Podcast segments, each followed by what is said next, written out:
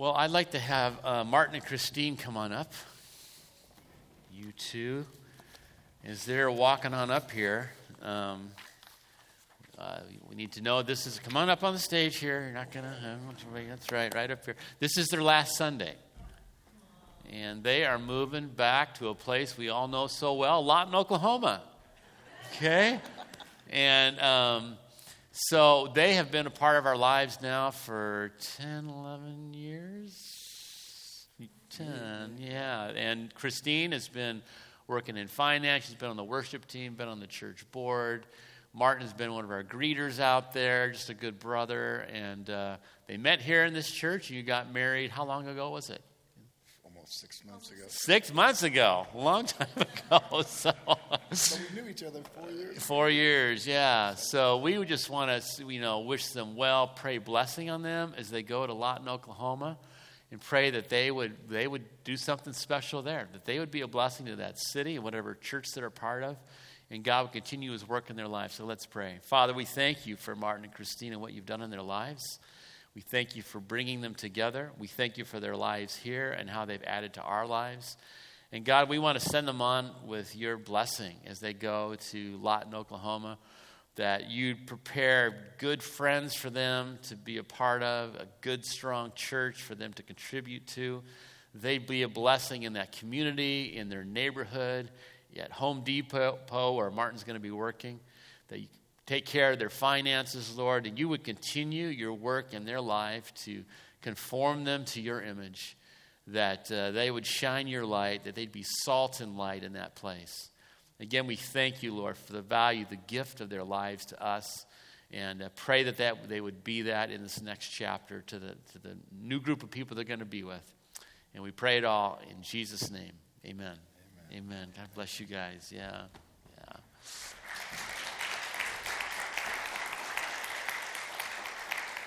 Well, it's always sad to say goodbye. That's always a hard thing, you know? But on the other end, somebody's going to be saying hello to them, and that's going to be good. So we do bless you as you're, as you're moving on. Um, you know, one of the keys to thriving and flourishing in life is hearing and obeying the voice. Hearing and obeying that voice. Um, we are in the middle of listening for the voice when it comes to our missions trip to Mindanao because of the uh, coronavirus. It's like uh, we're, we're altering that right now because we sense uh, God's doing something a little different. We're still going to do it, but it's like it's going to be a little different because we, we got to listen to what He's saying and where He's directing. And Donna mentioned we have a, we're expanding our, our, our daycare to add a zero to two year age group, and they'll be remodeling back in our nursery. And a lot of that came, it came because the church board was listening. God, we have this opportunity. Is this of you or is this just of us? Because we've had other groups ask to be a part of our, use our facilities. So this is the first one where, where we've really said, okay, I think this is of God. Let's go with it. Listening to the voice is so critical. When uh, um, I was pastoring down in Southern California, I came to a place at the church I was before where I felt God was saying, Rick, it's time to move on. It, it's over. And, and because I was a pastor in that church, I was also part of a district board. And, uh, and since I was no longer a pastor, I figured, well, I should no longer be a representative as a pastor on this district board. So I'm off the board. I'm not going to meetings or anything. But I'd been elected to go to a meeting in, in, in Indianapolis before I stepped down as pastor. So anyway, that, that meeting was coming up, and I, I told the guys, I said, I, I think I'm not going to go to Indianapolis because I'm not on this board. I'm not pastoring anywhere. I'm not representing anybody. You shouldn't be paying my air miles and my hotel and my food for me to go as, as like a nobody, you know? And they said, no, no, Rick, just go ahead. Go ahead. You know, you've been on this board. We want you to go. Your way's paid. Just go. So my whole way was paid. And, you know, was, I get to cross this off my bucket list. I get to go to Indianapolis. Yay. Not really. Um, so I go to Indianapolis and I'm just hanging around, you know. I don't have any responsibilities, everything's free. And one day I'm walking down the sidewalk and I see an old friend. He's eating a burger, uh, and we were college buddies. And I sat down, we had a burger and fries, started sharing our lives since college, all that's gone on. And lo and behold, this guy tells his former supervisor about me.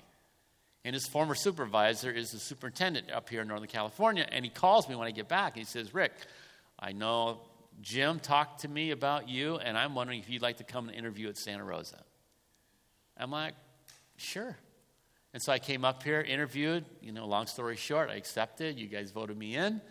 I accepted, moved my family up here to Northern California, and raised my kids here. And here we are. And in that time, uh, my, my youngest daughter, Molly, was eight years old. And Molly met a little boy named Peter, who was eight years old. And they were in Sunday school together. And they went through school together. They went to Elsie Allen High School together. They went to Point Loma Nazarene University together. And they got married. And they had a little boy named Levi, two years old. All because, get this, I went to Indianapolis. It's like that wouldn't have happened. We wouldn't have been here if I hadn't followed the, what I felt, you know, God's direction through those colleagues to go to Indianapolis to a meeting I shouldn't have been at. Isn't it amazing? sometimes the direction, the course that your life takes. To think there's this little boy named Levi here now, he's in existence, who's an absolute delight because of this random meeting in, in the Midwest. I mean, that kind of stuff happens to people all the time, where we end up making course corrections for various reasons, and it, it changes everything. You know, and think about your own life. Um, good moves and bad moves. All right? What prompted you to make the decisions that you've made? And where did those decisions take you? Um, marriage. You know, I read, a, I was reading a story. I actually know this couple, but they, they wrote a book on marriage. And I didn't know this, this about them. But anyway, the, the, the woman uh, it was years ago when they got married. She was uh, raised in a very wealthy family in San Francisco. And uh, she became a believer. It was kind of like during the Jesus movement, you know, back in the 70s. She became a believer in this rich family in San Francisco, and she was, she was dating this guy who was like, uh, you know, uh, the golden boy, drove a Ferrari, really handsome guy. And then she met this other guy, and he wasn't so impressive physically, but he was extraordinary on the inside. And he'd become a believer. So she has these two men in her life. She got golden Ferrari boy and extraordinary guy on the inside over here. And she says in the book, she says one day she heard God tell her, if you marry the golden boy with the Ferrari, you're going to get divorced. And she ended the relationship. And she married the extraordinary man, and they've had a great marriage and a great life, and they have a great ministry together. Because she listened, she listened to the voice when it came to marriage. You think about job offers that you have, which way are you're going to take, which one. Uh, sometimes the decision to eliminate something, you know, what's, what's, which one are you going to eliminate because you can't do everything. For me, back in college, was it going to be tennis or piano? And uh, I was a lot better piano player than I was tennis player. It wasn't, but it was like I got to get rid of that. I got to cut that off my plate and change. You know, it altered my life. Getting rid. Of, and sometimes we have those decisions to get rid of stuff. You know, how do you prepare for your financial future, and how do you manage pain? How, how are you going to do it in the right way, managing pain? So often, the difference between an abundant and flourishing life and one that's shot through with misery and, and heartache is who did we listen to? The quality of our lives is the result of a series of decisions based on who or what we're listening to. The Lord Himself, as our shepherd, as it says in Psalm 23, is a shepherd who leads us beside the quiet waters. He makes us lie down in green pastures. That's a good image. We're safe, we're fed, you know we're, we're not we're not it's a non-anxious picture. He takes us through the valley of the shadow of death. I mean his leadership is so good. It's so good for us. Or do we listen to our own wishes our own impulses our own best guesses? And I, we've all been there.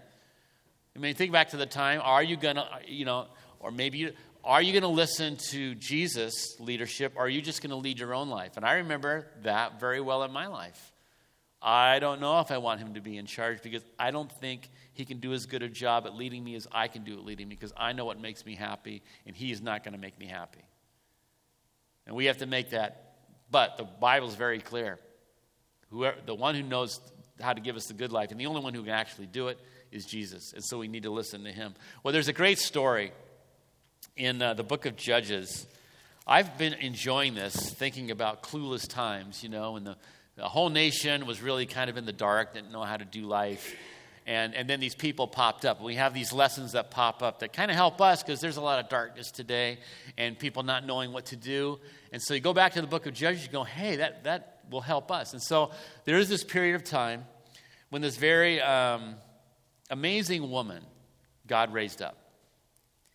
And I'm going to read the story about her. Her name is Deborah. And I'll just read parts of this. I'm going to start in Judges chapter 4, starting in verse 1, and we'll jump around a little bit. Okay, so d- here we go. Judges 4, verse 1. Again, the Israelites did evil in the eyes of the Lord now that Ehud was dead. So the Lord sold them into the hands of Jabin, king of Canaan, who reigned in Hazor. Sisera, the commander of his army, was based in Harosheth Hagoyim because he had 900 chariots fitted with iron and had cruelly oppressed the Israelites for 20 years. They cried to the Lord for help. Now, Deborah, a prophet, the wife of Lapidoth, was leading Israel at that time. She held court under the palm of Deborah between Ramah and Bethel in the hill country of Ephraim, and the Israelites went up to her to have their disputes decided. She sent for Barak, not Obama, but Barak, son of Abinoam, from Kadesh in Naphtali, and said to him, The Lord, the God of Israel, commands you, Barak, go, take with you 10,000 men of Naphtali and Zebulun, and lead them up to Mount Tabor. I will lead Sisera, the commander of Jabin's army, with his chariots and his troops to the Kishon River and give him into your hands. Barak said to her, Well, if you, if you go with me, I'll go. If you don't go with me, I, I won't go. Well, certainly I will go with you, said Deborah. This is a general talking like this. You got to go with me, Deborah. Can't do it alone. She said, But because of the course you're taking, the honor will not be yours, for the Lord will deliver Sisera into the hands of a woman. So Deborah went with Barak to Kadesh. Now go to verse 14.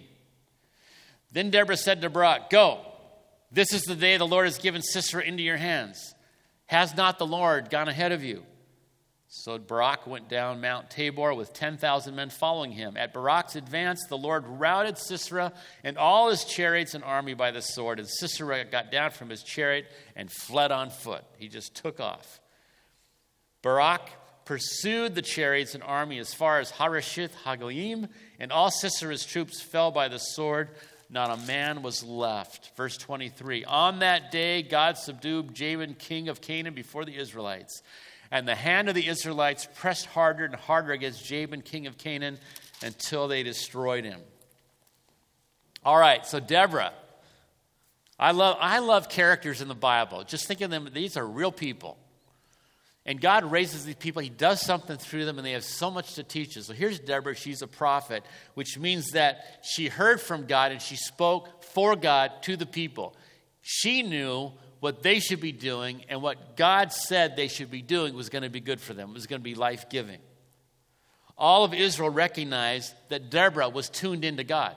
They got, she has got this, she's on this wavelength with him. And she hears like nobody else in our country hears God speak. So when she speaks, we listen. Now, it showed up in two major ways. First of all, it showed up on a personal level, and then it showed up on the national level. The personal level was people had lots of disputes. And when you're in kind of a, a, nation that's not organized, you know, you don't have a court system, you know, local courts, federal court, Supreme Court. You don't have all that stuff to decide people's disputes. You don't have Judge Judy, you know. And so, what are you going to do? And so, here's, here's, here's Judge Deborah. And she was like, her, her office, I love that, the palm of Deborah. I wonder how they figured out that name. You know, that's where she worked, Deborah. She's at the palm tree. And it's like in the middle of the country. It's between Ramah and Bethel. And so you think about it said people from all over came to have her settle their disputes. Now, how long does it take to walk to the middle of a country? You know, uh, 20 miles is you're hoofing it one day, right? You go 20 miles in a day, you're walking pretty good. So people live more than, some live more than 20 miles away from that palm tree. Some live, you know, 35 miles or 40 miles, and then it's two days. And then you got it's two days back. So it's half a week or sometimes a whole week get to just to have your dispute settled. You wonder why would they go to all that trouble? to go to this woman to have her settle their disputes. And thinking, well, if you had a dispute with a neighbor or with your family over a, a estate problem, you know, dad died and who's going to get the money? You have a dispute, you've got boundary markers out there, they got property, but they don't have things lined up with the city. So their boundary line is a bunch of boulders and stones. And what if one neighbor sneaks out at night and he kind of moves the boulders over? and he makes his property bigger so he can have more land to farm, he can have more food. You know, they're going to have disputes like that. They're going to have business disputes. And when you're in that kind of a dispute, it bugs you all the time. I mean, I've been in disputes with my neighbor, and it just grinds, eats away at me every day. It's like, I, I, I want to get rid of this, this problem, this conflict. And so these people are like, yeah, we got to take care of it. So it was, I, I'm imagining this. It was worth all the trouble to go see Deborah to get those disputes taken care of. And when they came, and I'm thinking, you know, you know, you have a if you have two people in court, they both have a different side of the story. And how do you figure out who's right and what's the right thing to do? Well, I think this is what I believe because she's a prophet, that God would speak to her. And, and she would kind of sit there and listen. Hmm. She'd hear the first side, and, oh, that sounds pretty good. And the second side, oh, that's, and God would kind of reveal to her, this is what's going on, and this is what needs to be done. And she would give her, her, her settlement, and they would accept it, and they'd go home, and things would be more peaceful. You know? So now, you, before there was Judge Judy, there was Judge Deborah, and she was not only a judge, she was like the Supreme Court. There was no appeals court. What Deborah sent went. She was tuned in to the voice, and it brought peace to people in business and in families. Beautiful thing to hear the voice. And then she also worked at a national level. So one day, Deborah received a directive from God on how to defeat the Canaanites who'd oppressed them for 20 years. Deborah told Barak General Barak exactly what to do. Here's how many guys you need. Here's where you need to go. And here's when you need. I'm gonna. When you go do that, I'm going to draw Sisera to you in his chariots, and then I'm going to strike. And what? If you go to chapter five, we get the song. It's like a duet between Barak and Deborah, and they're praising God for this wonderful victory. It's like what it tells us in chapter five is that like the rains came. He drew them to a river that, that when the rains came, it, the, the, river probably overflowed and their chariots got stuck and they had nowhere to go, and then the Israelites could come in and wipe them out. That's what probably happened, okay? So she does, she tells Barak what to do. And uh, it's funny, you know, like I said, Barak says, uh, Well, okay, I'll do it, but only if you go with me, Deborah. And that's what happened. She was like the mother to Israel. I mean, when you when you hear from God, you are a security blanket to other people. So General Barak did what Deborah told him to do, and Israel destroyed the Canaanites. It was a huge victory, especially when you think 20 years of oppression. If you and I were to live under 20 years of oppression, and somebody finally comes through and breaks that oppression off, it would feel amazing. Okay? Now look at the outcome of hearing God's voice through a resounding victory over a far superior military opponent, they threw off again 20 years of oppression. Also, Israeli lives were spared because they won that battle. Think of the Israeli sons that did not die because God was with them in that battle. They lived to be married, they lived to have kids and grandkids, all because they listened to the voice and won that battle. People experienced God's power, they saw it at work. We got set up. They've been living under oppression for 20 years. All of a sudden, Deborah tells them, No, we're going on the attack this time. They go on the attack. They go, How are we going to beat these guys? They got all these iron chariots. There's no way. And all of a sudden, God just grounds those chariots in a storm. And they, so they saw the power of God in that storm. They also, worship happened. Chapter 5, verses 2 and 3, it says, when the princes of Israel take the lead, when the people willingly offer themselves, praise the Lord. Hear this, you kings. Listen, you rulers. I, even I, will sing to the Lord. I will praise the Lord, the God of Israel, in song. Worship happens. Confidence was restored. Chapter 5, verse 10 says, You who ride on white donkeys, sitting on your saddle blankets, and you who walk along the road, consider the voice of the singers at the watering places. They recite the victories of the Lord, the victories of his villagers in Israel. Can you just imagine being beaten down for 20 years? You're, you're like the, the, you're the 98 pound weakling being beaten up by the big bully, and all of a sudden you, you took him down. You're the, the weakling. it's like now they're just talking about it. The confidence has come back. Their property was protected. Chapter 5, verse 19 says, The kings came, they fought. The kings of Canaan fought at Taanach by the waters of Megiddo. They took no plunder of silver. And they, they had strength and peace was restored to their lives. Chapter, verse 31. So may all your enemies perish, Lord, but may all who love you be like the sun when it rises in its strength. Then the land had peace for 40 years. Strength and peace came because they listened to the voice. Again, why did Israel, uh, Israel qualify? The, the, why did their quality of life change so dramatically? Because they listened to one woman, one woman who heard the voice of God, and the people followed. I mean, that's really simple. If you just listen to the voice and follow, it's amazing how it impacts lives. Now, I, I don't know about you, this story motivates me to be a listener to God. I want to listen to that voice. There are things coming at us all the time about what should we do? What should we do? What should we do? I'm not sure what the way is. Well, how do we do it? How do you listen to the voice? Because it doesn't tell us in this story how Deborah listened to the voice. You ever wondered that? These prophets like Isaiah and Jeremiah and Ezekiel, how they listened to them. I mean, these are real people. So, how did, I mean, were they sleeping at night and they had a vision? Were they just sitting eating lunch someday and all of a sudden these words started coming? Have you ever had like a phrase or a word go through your mind that you think, I think this is from God? Hmm. Maybe that's how it happens. I love, I was asking that question my, myself, myself that question once, and I was reading through Isaiah. And in Isaiah 50, Isaiah says, You awaken me morning by morning. You awaken my heart to listen like one being taught. So, like Isaiah said, he wakes up in the morning and he wakes up with this expectancy that God is going to teach him. He's going to show him things. So, how do we just, okay, we're, uh, we consider ourselves, you know, if you're a believer, just kind of every day, run of the mill, I'm just a sheep. How does a sheep hear the shepherd's voice? And so, I want to give you some um, keys to hearing the voice of God because this is big. It really it will change the course of your family. Really, I mean, we have a little boy in our family named Levi now because of it. I mean, he's flesh and blood. You, you can see him after you, if you want to after the service today. Okay? That's, remember, that's a consequence of the voice. Um, so how do we how do we do this? So let me give I'm going to give you six things, all right? And, and, maybe you do one of them. I don't know, but here's six. Number one, do this: stillness. Stillness. Read read this with me.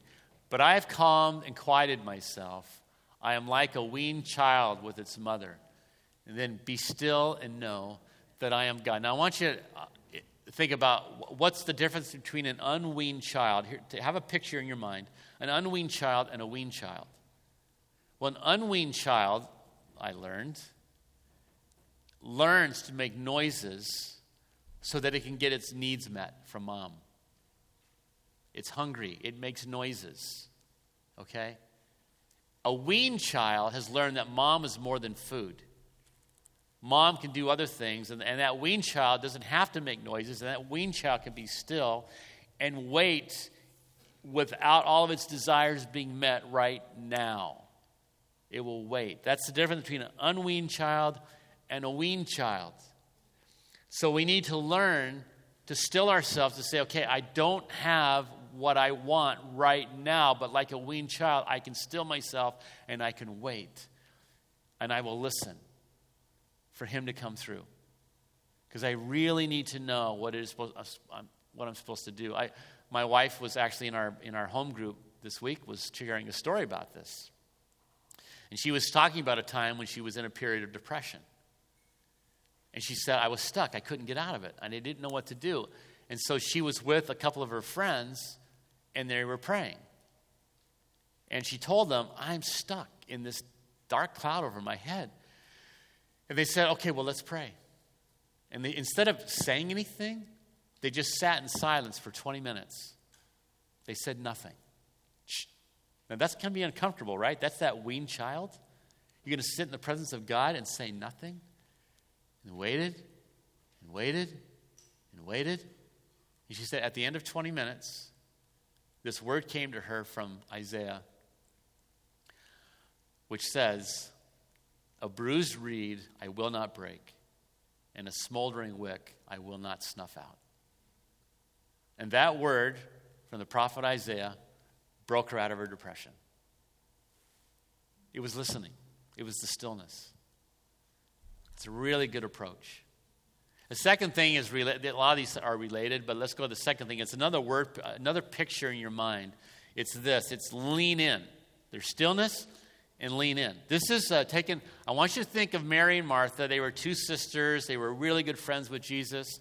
They were his followers. And one day he's coming to their house, and Martha's, you know, she's all busy, all busy. She's like a type 1 personality, fixing the food, dusting the furniture, vacuuming the floor, doing all this stuff. And she's like, and Mary's sitting there, like, you know, sitting at the feet of Jesus, taking in every word. And Martha's like, would you tell my sister to get up and help me? Do you know how hard I'm working? This is not right. Don't you know many hands make light work?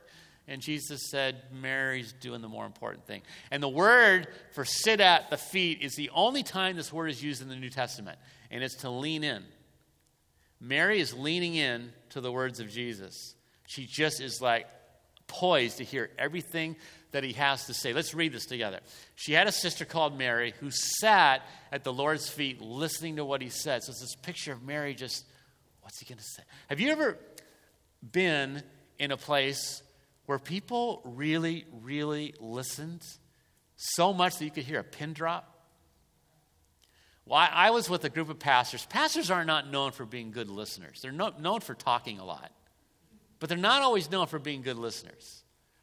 And I was with this group of pastors in the city that I came from, Lancaster. And we'd had some really good speakers come and speak, kind of high powered guys, and really, really good. But one day we had this one guy that really was respected.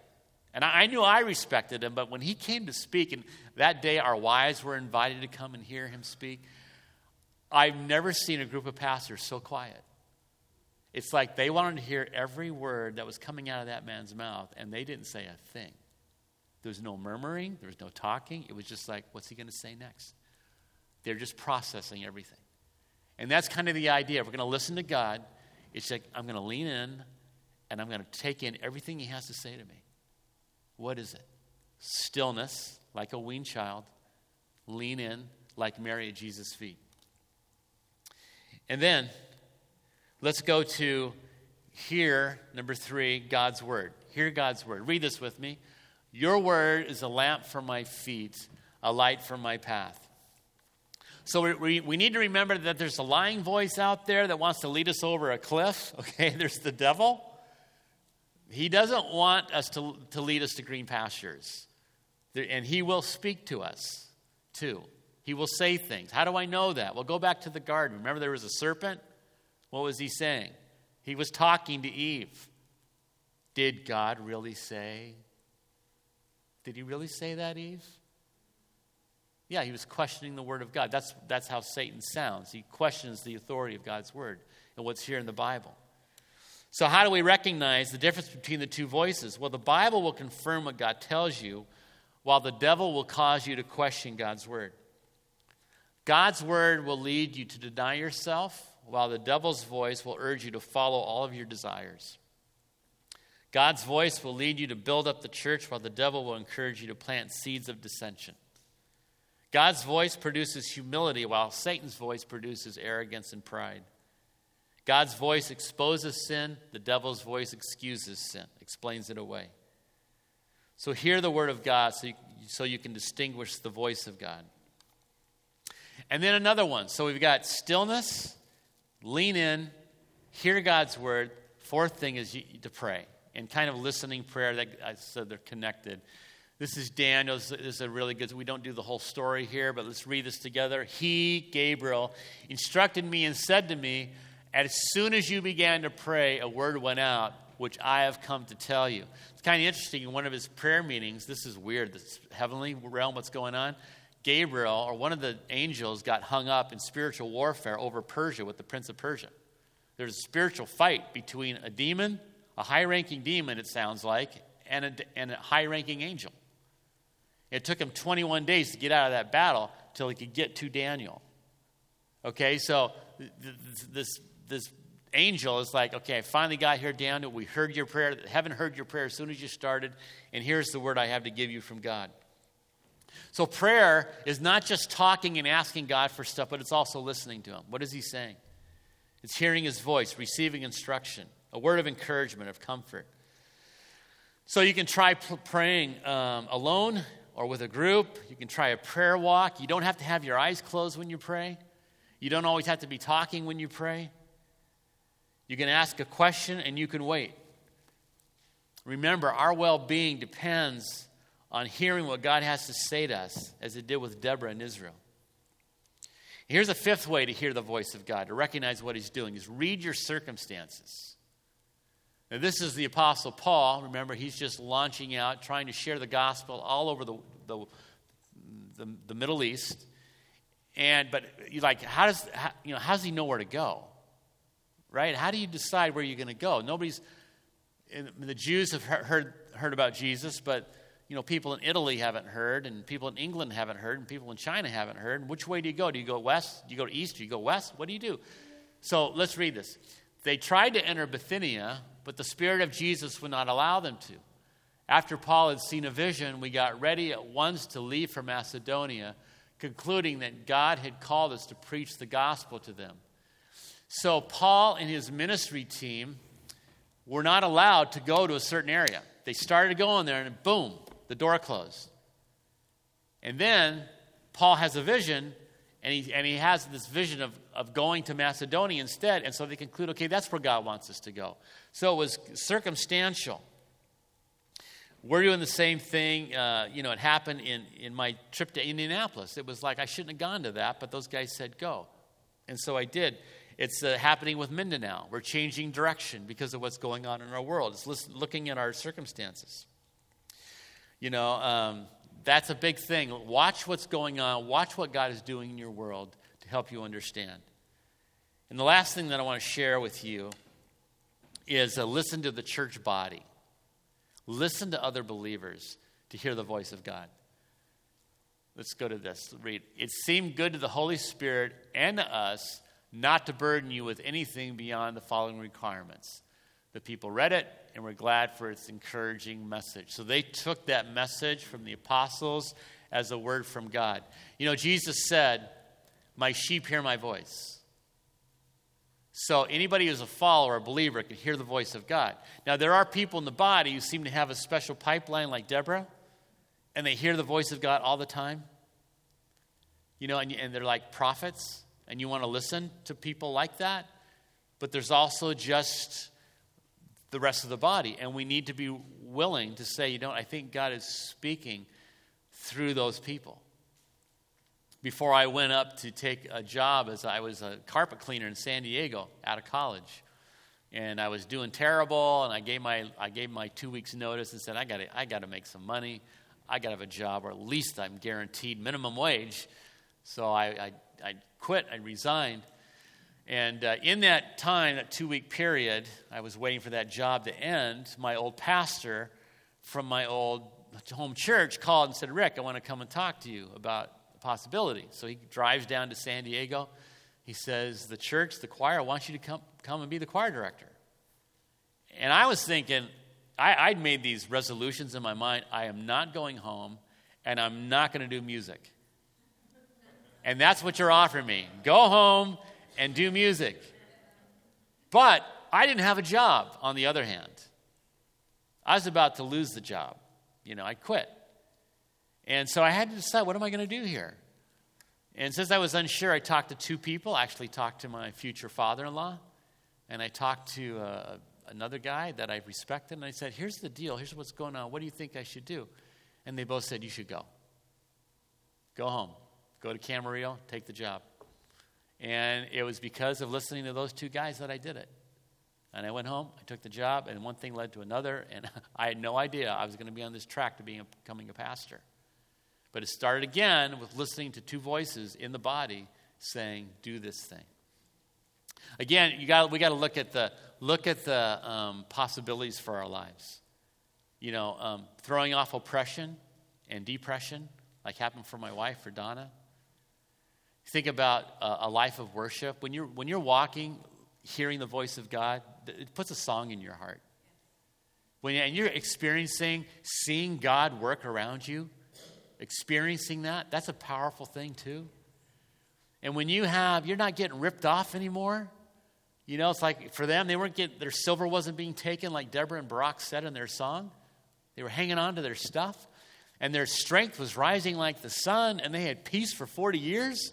Why? Because they listened to the voice of God that came through Deborah, the prophet. And that's the same thing for us. I really want to encourage you. Uh, you know, sometimes we don't, we don't listen because we don't believe the source of the voice is good. And so that's one of our barriers sometimes is saying, well, I, is, I'm going to switch to believing that God is good. And then I'll believe everything that He has to say to me.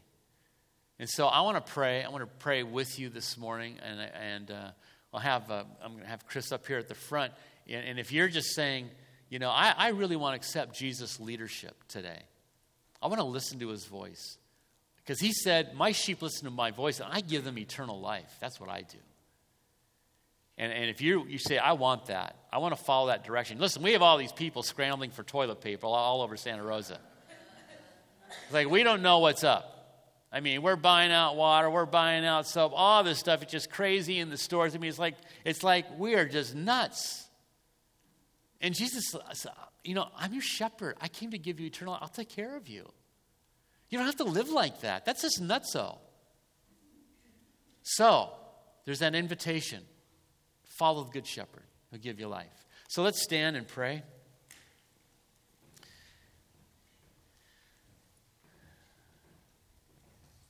Father, we thank you for this wonderful story about Deborah, this great woman who listened to your voice.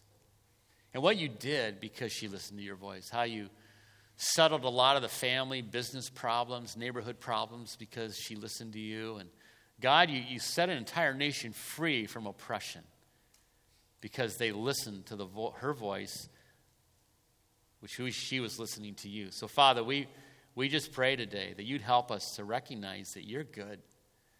And where you want to take us is where life is peaceful and life is sane and it's not crazy, and where we're not anxious and worrying all the time God, you want to give us eternal life? I mean, even if the worst case scenario happens and we were to come down with coronavirus and die, it would be a passageway into glory, to the new heaven and the new earth. We believe that because Jesus, you rose from the dead, you conquered it. And everybody who trusts you is going to conquer death too.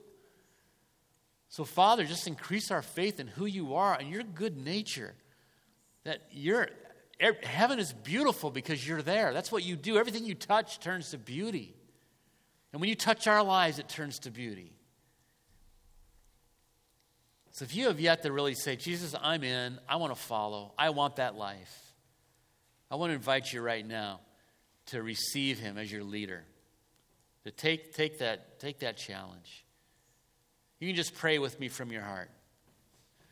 Jesus, you're the good shepherd. You came and you laid your life down for me so that you could wipe away all of my sins and offenses and bring me back to the Father to experience abundant life and eternal life with you, to have peace and purpose and hope and joy. And I receive you now, Jesus, into my life. Be my Savior, be my leader. I trust you. Help me to follow. And give me that assurance that I'm yours. Just keep your heads bowed. If you just prayed that prayer, would you just raise your hand real quick? Anybody pray that prayer this morning? Okay. All right. And I want to invite you if, you, if you did that, just come up and see Chris. She's got some next steps for you to take. Um, as we dismiss here. So, Lord, we go, go with us. Um, as I think of this coronavirus, that word corona means crown. And right now, our world is crowned in, in fear and anxiety. It's crowned with upset and upheaval. But Jesus, we want this world and this city to be crowned with your presence that will drive those things away. We pray that your name would become more and more famous and they would pick up the crown that gives life and not the one that gives anxiety. Jesus, make your name famous. We do pray, again, that you'd be with the, the researchers as they, that they would find a cure and that you would protect us all from the pestilence and the terror of night. Help us to rest in your arms, knowing that no matter what happens, ultimately, we are, it is well with our soul because we're with you. And we pray all these things in Jesus' name. And everybody said, Amen. Amen. God bless you and be with you.